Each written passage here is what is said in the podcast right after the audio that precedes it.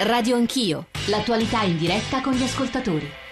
Sono quasi le 9.07, Radio 1, Radio Anch'io, Giorgio Zanchini al microfono, avevo detto all'inizio della trasmissione che oggi ci saremmo divisi tra i due temi più complessi di questi giorni, di queste settimane, io direi forse dell'ultimo, dell'ultimo anno e che provi- avremmo provato a rispondere a alcuni degli interrogativi che voi ascoltatori ci state ponendo. Mi riferisco ovviamente alla Grecia e all'ISIS, lo Stato islamico. Eh, sulla Grecia continuano ad arrivare non solo considerazioni ma anche domande di spiegazioni e questo è il compito che noi abbiamo, lo faremo nel corso di tutte le trasmissioni di Radio 1, anche provare ad esaudire un po' dei dubbi di natura economica che vengono continuamente posti, ma insomma ci sono anche questioni politiche. Ora non, non, le leggo perché, per così dire, abbiamo chiuso il capitolo Grecia e vorremmo aprirne un altro altrettanto importante. Un anno fa, lo sapete meglio di me, al-Baghdadi, il sedicente califfo, dichiarava di essere il leader di un califfato, una nuova entità territoriale fra la Siria e l'Iraq, che in questo anno sta, si è, insomma, ha fatto ha fatto di se stesso, ha dato un'immagine di eh, tremenda violenza, ma anche di capacità di espansione, di capacità di attrazione. Sul,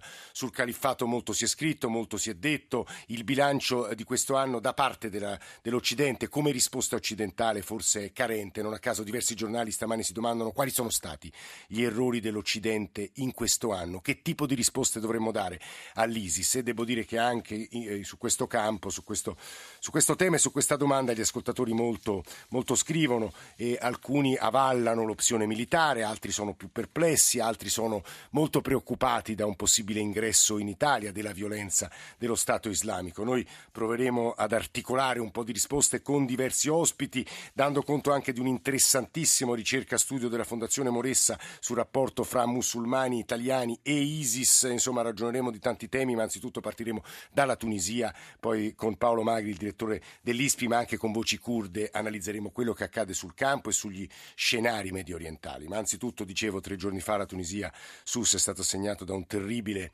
attentato con eh, decine di morti, né in queste ore poi emergono particolari su quello che è accaduto tre giorni fa e io alla nostra inviata Carmela Giglio vorrei chiedere due cose. La prima, eh, dicevo, ci sono state delle ultime novità, delle ultime notizie, ma anche una riflessione sul paese fragile, il paese cerniera che è la Tunisia. Carmela. Sì, intanto buongiorno a te e agli ascoltatori di Radio 1.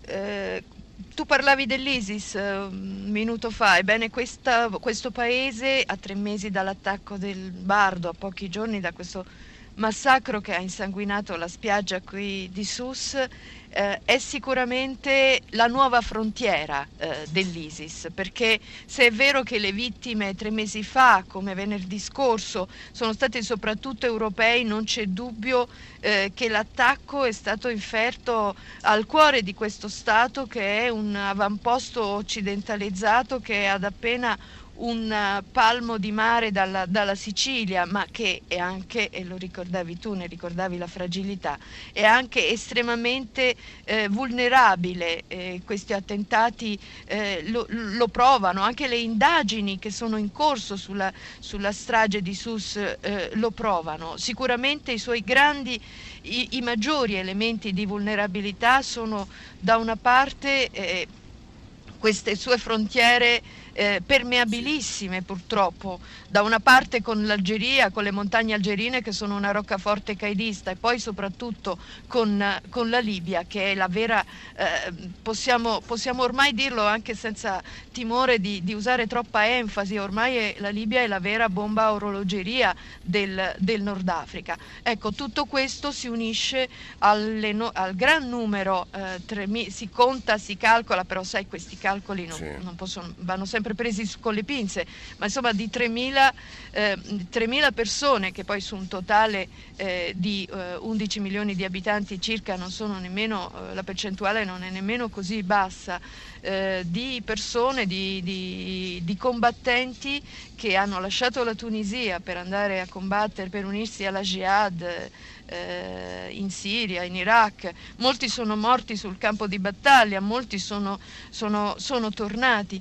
Quindi tutto questo ne fa veramente eh, un, un, eh, un, una sponda di, di, di, di, fragilità sì. ulteriore, insomma, Carmela, io... Eh, eh, che mina anche... Sì, scusami. No, no, no, stavi finendo tu, che mina anche che anche, rischia anche di far saltare questo eh, esperimento politico che la Tunisia rappresenta e che cerca di far dialogare i laici e l'Islam moderato, che cerca anche di affrancare l'Islam moderato dalle tentazioni di, eh, dire, di usare in modo strumentale i gruppi estremisti, no? di trattarli un po' come eh, i fratelli che sbagliano, insomma. Quindi eh, ora tutto questo che in Tunisia sta, eh, si sta sperimentando, tutto questo ora chiaro rischia di saltare perché il paese si è scoperto è sicuramente più debole ora. C'è un'ultima cosa che vorrei domandare a Carmela Giglio, lo dicevi tu nei GR di stamane, nelle trasmissioni, l'abbiamo letto che tra l'altro alcuni tunisini con grande coraggio si sono frapposti fra ulteriori morti da parte della, dell'assassino che peraltro leggevamo eh, stamane sui giornali e sulle agenzie si è addestrato in Libia, avrebbe lavorato nel resort dove poi ha messo in atto il suo massacro, esatto. insomma diversi tunisini si sono messi fra lui e altri turisti occidentali dicendo anche noi siamo musulmani, eh, vediamo se, se, ci uccidi, se c'è il coraggio di uccidere, è proprio una patente dimostrazione delle cose che tu eh, provavi a analizzare in una chiave un po' più geopolitica, ma questo diciamo tocca la carne degli uomini, ecco per chiudere Carmela. Guarda, io ho mh, mm, la, la, la, stragrande eh, maggioranza della uh, popolazione tunisina eh, è veramente eh, eh, è gente, gente, pacifica, gente che sente come un, un, corpo estraneo questo bubone che gli sta, eh, che gli sta crescendo in, eh, dentro. Io ho, ho, sentito, ho raccolto con il collega Massimiliano Savino che è qui con me, ho raccolto delle eh, testimonianze veramente eh, molto, molto, dure. Una, una donna, peraltro religiosa, vestita con l'hijab, che ha tre figli maschi della stessa, aveva tre figli maschi della stessa età eh, del, dell'assassino di, di, Sus. Mi diceva, io, se, io le, avevo chiesto, ma se lei scoprisse che un amico di suo figlio sì. dovesse eh, essere un fiancheggiatore, un simpatizzante, come, come, cosa farebbe? Cercherebbe di allontanare suo figlio da questi... E, e lei mi rispose, se io scoprissi che non un amico di mio figlio, ma mio figlio avesse simpatie del genere, io lo andrei a denunciare alla polizia perché questi, e, e quindi ripetono questo, ancora questo concetto, uccidono, eh, tolgono la vita, fanno rientrare a casa dentro bare persone che erano venute qui a rilassarsi, però stanno uccidendo anche il nostro futuro. E questo è il, il, punto che vorrei analizzare. Ringraziamo innanzitutto Carmela Giglio e Massimiliano Savino a SUS a raccontare quello che è accaduto, soprattutto la reazione tunisina nelle ore successive alla strage. Saluto Paolo Magri, che è il direttore dell'Istituto per gli Studi di Politica Internazionale. Eh, Magri, buongiorno e benvenuto. Buongiorno a tutti. E saluto Shoran Hamad, che è il rappresentante dell'Unione Patriottica del Kurdistan, l'UPK, kurdo iracheno, segretario dell'Istituto di Cultura Kurda in Italia. Venne un anno fa, peraltro un anno fa eh, cominciamo questa stagione di Radio Anch'io e Shoran fu tra i primi ospiti perché ricordammo che era in corso il massacro degli Yazidi. Shoran, buongiorno, benvenuto. Buongiorno, buongiorno. E I kurdi stanno combattendo battaglie durissime, difficilissime con eh, i soldati dello Stato islamico, soprattutto attorno e per Kobani, insomma di questo vorremmo parlare, ma anche di ciò che chiedono all'Occidente. Paolo Magri, i nostri ascoltatori ci stanno mandando messaggi, soprattutto che la, denunciano la preoccupazione per una Libia fuori controllo, una Libia dove si addestrano, una Libia vicinissima all'Italia. Ma c'è una domanda quasi di premessa che provo a porre all'inizio di questa seconda parte di Radio Anch'io. Gli errori dell'Occidente in questo anno in cui l'ISIS, mi pare, e lo Stato islamico si siano rafforzati, che errori abbiamo commessi, se ne abbiamo commessi? Beh, qualche errore l'abbiamo sicuramente commesso se dopo un anno ci troviamo in una situazione in cui c'è uno Stato islamico, chiamiamolo anche noi così per un momento, grande come la Gran Bretagna, eh, controllato da 30.000, 40.000 eh, soldati di Daesh, che sono tanti come cellula terroristica, ma sono pochissimi per un esercito che controlla questo spazio così grande, eh, eh se questa realtà non solo non è diminuita, ma è eh, tiene e, e, avanza in alcuni casi, qualcosa non ha funzionato. Noi abbiamo messo in campo rispetto a questa realtà una grande coalizione, 70 paesi, di cui 40 coinvolti militarmente, abbiamo fatto 4.000 raid, la metà dei quali non è andata in porto perché non si trovavano gli obiettivi, non abbiamo truppe sul terreno, non abbiamo intelligence sul terreno e il risultato è che siamo a questa situazione. Quali sono gli errori? Eh, proviamo rapidamente a, sì. a spiegarlo a chi ci ascolta. Eh, il contrasto militare ammesso che il contrasto militare sia la soluzione del terrorismo. Sì, ne parleremo poi. E le esperienze di questi decenni non, ci dimostrano che non è così. Abbiamo invaso l'Iraq, per, eh, l'Afghanistan volevo dire, per contrastare il terrorismo e siamo in una situazione ancora confusa. Il contrasto militare, dicevo, c'è stato più simbolico che reale. Abbiamo deciso di non mettere truppe eh, sul territorio, quindi solo raid aerei, raid aerei in una realtà così grande dove i terroristi si mescolano alla popolazione eh, non, non ottengono il risultato che serve. Poi abbiamo cercato di contrastare mediaticamente sì. eh, questo, questo E quella battaglia l'abbiamo persa, secondo me. Ormai, abbiamo Lei ha anche bloccato, scritto un libro, peraltro, su questo. Sì, sì abbiamo bloccato in parte eh, la parte dei siti. Ci sono circa 50.000 siti, buona parte di questi siti li abbiamo distrutti, ma non siamo riusciti a fare contronarrativa eh, Daesh comunica al mondo sunnita, a queste popolazioni, di essere una sorta di eh, paese felice dove eh, bisogna, eh, è fondamentale andare a abitare, i forni funzionano, le scuole funzionano, eccetera, e, e noi con difficoltà riusciamo a far parlare eh, le persone che soffrono rispetto a questa realtà e a comunicare a questi sunniti che sono abbastanza vicini vedono Daesh come il male minore in taluni casi. Il terzo elemento, e qui andiamo nel mondo dei sogni, è che però serve l'azione politica. È sempre difficile parlare di azione politica quando ci sono i tagliagole, quando c'è una realtà certo. così complicata, ma il vero nodo è che finché non si riduce l'instabilità nei vari paesi, punto numero uno, parliamo di Iraq, parliamo di Siria, parliamo di Libia, e non si riduce quella situazione che fa sì che la popolazione sunnita sia vittima di soprusi, ad opera delle, delle sciiti in particolare, eh, si, non si interrompe quel circuito che fa sì che molti giovani vadano a combattere sì. e che la popolazione non sia felice eh, tutto sommato di essere salvata. Su, su questo Magri vorrei poi rivolgerle un'altra domanda, tra poco lo farò, prima volevo sentire la voce di chi invece sul campo combatte, di chi eh, questo anno è stato protagonista anche di scontri di grande coraggio, soprattutto le donne kurde, penso, soprattutto alle donne kurde. Shoran Ahmad, di che cosa avreste bisogno, che cosa accade, che notizie le arrivano eh, da Kobani? Dalle zone del Kurdistan in cui combattete contro lo Stato islamico. Shoran. Beh, io direi prima cosa avremmo bisogno di un'Europa, un Occidente che abbia veramente un progetto politico, che probabilmente ha creato un voto enorme, visto che comunque hanno una grande influenza politica sull'area. Quello che noi poi materialmente in questo momento serve, serve la medicina, serve l'istruzione, e soprattutto serve anche un sostegno militare. Che, che intende per sostegno militare, Ahmad? Ma guardi, sostegno militare sarebbero solo degli strumenti, quindi delle armi e di tutte quelle attrezzature che servono a creare una difesa. Perché nella, in Kurdistan, per quella lunghezza di circa 1400 km che parte dal Kurdistan siriano fino a quello iracheno, noi abbiamo un confine larghissimo e lungo e siamo riusciti a tenerli a bada dove soprattutto c'è stato dei aiuti militari.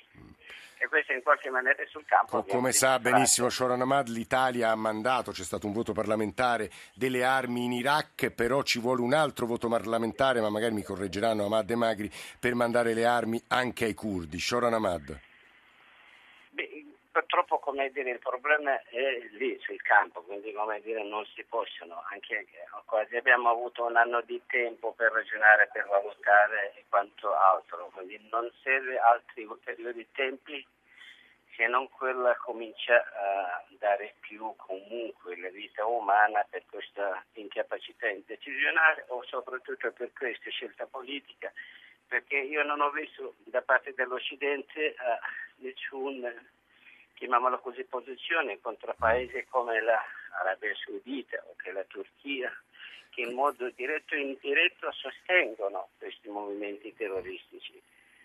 Questo è, questo è, l'altro punto delicato e la domanda che avrei voluto fare a Magri me l'ha sostanzialmente risuggerita Shoran Ahmad, cioè noi abbiamo alcuni alleati che sono molto infidi, diciamo così. Sì. Eh, Shoran ha citato l'Arabia Saudita, la Turchia, io aggiungerei il Qatar. Un ascoltatore poco fa, Paolo da Bologna, ci scrive è l'incapacità della politica che emerge sia sulla questione greca sia sulla questione della lotta all'ISIS. Quando poco fa Paolo Magri ci diceva, anzi Soran Ahmad ci suggeriva, eh, ci suggeriva l'incapacità delle potenze occidentali eh, di rispondere con durezza e fermezza all'atteggiamento infido e equivoco di alcuni nostri alleati, Turchia, Arabia, Qatar. Anche qui, Magri, lei diceva sono discorsi un po' utopistici, entriamo nel mondo dei sogni. Che dovremmo fare? Beh, nel momento in cui noi abbiamo deciso di non mettere truppe, e, to- e, torno a ribadire, ammesso che la soluzione militare sia la soluzione principale, eh, nel momento in cui abbiamo deciso di non mettere truppe ci, dobbiamo affidare a degli alleati sul terreno sì. ed è quello che abbiamo fatto. Gli alleati o hanno una loro agenda, i curdi hanno una loro agenda ovviamente, eh, e hanno sicuramente una loro agenda le milizie sciite e quelle iraniane che stanno sì. combattendo contro di noi. Oppure ci scontriamo con altri alleati e le loro ambiguità. Assad di fatto è nostro alleato nel sì, combattere Daesh, sì. eh, ma eh, è ambiguo perché eh, quanto più riesce a dimostrare, facendo avanzare Daesh, che il suo nemico non sono più dei ribelli ma è Daesh, giustifica un suo ruolo eh, come baluardo rispetto certo. a ciò.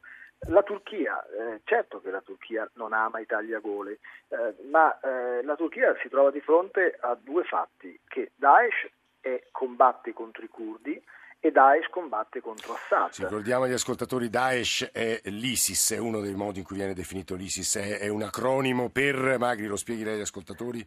No, no, è, è, sì, è complicatissimo, sì. significa, ma fondamentalmente chiamarlo Daesh anziché ISIS eh. è non riconoscere il concetto di Stato, sì. è una forma eh, elegante per non riconoscere sì. questa statualità. E infine l'Arabia Saudita e il Qatar eh, non amano neppure loro i tagliagole, ma nel momento in cui eh, Daesh, lo Stato islamico, combatte contro gli sciiti, la tentazione di far sì, come sempre nel mondo arabo, che il nemico del mio nemico è il mio certo. amico c'è. Quindi noi siamo intrappolati in questo gioco di eh, ambiguità o di agende particolari. Cosa si deve fare? Eh, torniamo però un po' al mondo dei sogni. È una situazione davvero simile a quella dell'Europa, eh, di cui lei parlava sì. poco fa. Noi siamo in una situazione in cui ci sarebbe bisogno di più Europa proprio nel momento in cui molti l'Europa. Sì. E qui, parlando di, di Medio Oriente, c'è bisogno di stringere sempre più rapporti eh, proprio nel momento in cui c'è maggior distanza. Le nostre opinioni pubbliche vorrebbero chiudere questo mondo, chiudere le moschee, seppellirli. Questo è quello che passa. Questo è interessantissimo quanto ci dice Paolo Magri, direttore dell'ISPI, e ringraziamo molto perché sarà l'argomento poi della mezz'ora finale, anche la difficoltà nei nostri rapporti e soprattutto la risposta qualche volta brutale, di pancia, che viene dalle opinioni pubbliche occidentali. Eh, Pasquale Damerano, sui soldati curdi, così poi facciamo chiudere Shoran Ahmad. Pasquale, buongiorno. Buongiorno, Prego. ma io seguo questa vicenda dall'80 perché io ho frequentato sia il Pakistan, la Turchia e tutti quei paesi. Mm. Il problema sta qui e innanzitutto la colpa è assolutamente delle potenze europee per l'arraffamento continuo del petrolio e tutti gli interessi vari economici che hanno in quei, in quei luoghi, insomma, no? Poi i soldati curdi, curdi, che poi sono quelli che sono, vanno aiutati, vanno sostenuti. E soprattutto una politica seria nei confronti di questi paesi, perché e loro non hanno nessuna fiducia. I talebani li abbiamo creati noi, li ha creati l'America, li ha armati l'America e adesso li hanno. E il problema sta qui. Gli errori a lungo andare, come nella vita, si pagano. Eh no, questo, questo, è verissimo, Pasquale. Io darei la parola anche a Matteo da Padova, ci ha mandato un sms interessante, poi riapriamo la terza mezz'ora con un'ultima considerazione, Shora Ramat, perché sennò non facciamo in tempo. Matteo, buongiorno. Eh, buongiorno, salve. Innanzitutto complimenti per il programma. Eh, grazie a lei. Sarò molto sintetico. Allora, io eh, vorrei sapere, l'ISIS ha attaccato Palmira eh, da quattro direzioni diverse con carri armati e artiglieria. Sì. Poi, mentre eh, i curdi avevano cominciato una controffensiva e si erano spinti quasi a 50 km da Raqqa, sì. che è la capitale di questo sì. Stato islamico, eh, l'ISIS ha attaccato a sua volta Kobane e rischia di accerchiare tutta questa avanzata. Cioè, mm. queste sono tattiche e strategie che utilizzano gli eserciti occidentali, eserciti altamente cioè, lei, lei, lei, che sta suggerendo che vabbè, ma non, non sono gigli di campo i, i, guerriglieri dell'ISIS, sono eserciti, alcuni vengono dall'esercito iracheno, quindi è gente addestrata, capace. Ma insomma, da questo ripartiremo una domanda molto molto realista, concreta e alla quale vorremmo provare a dare una risposta anzitutto con Shora Ramad. Noi diamo la linea adesso al giornale radio delle nove e mezzo, ma torniamo assieme tra pochissimi eh, minuti ripartendo da quest'ultima domanda di Matteo da Padova. Io ringrazio nel frattempo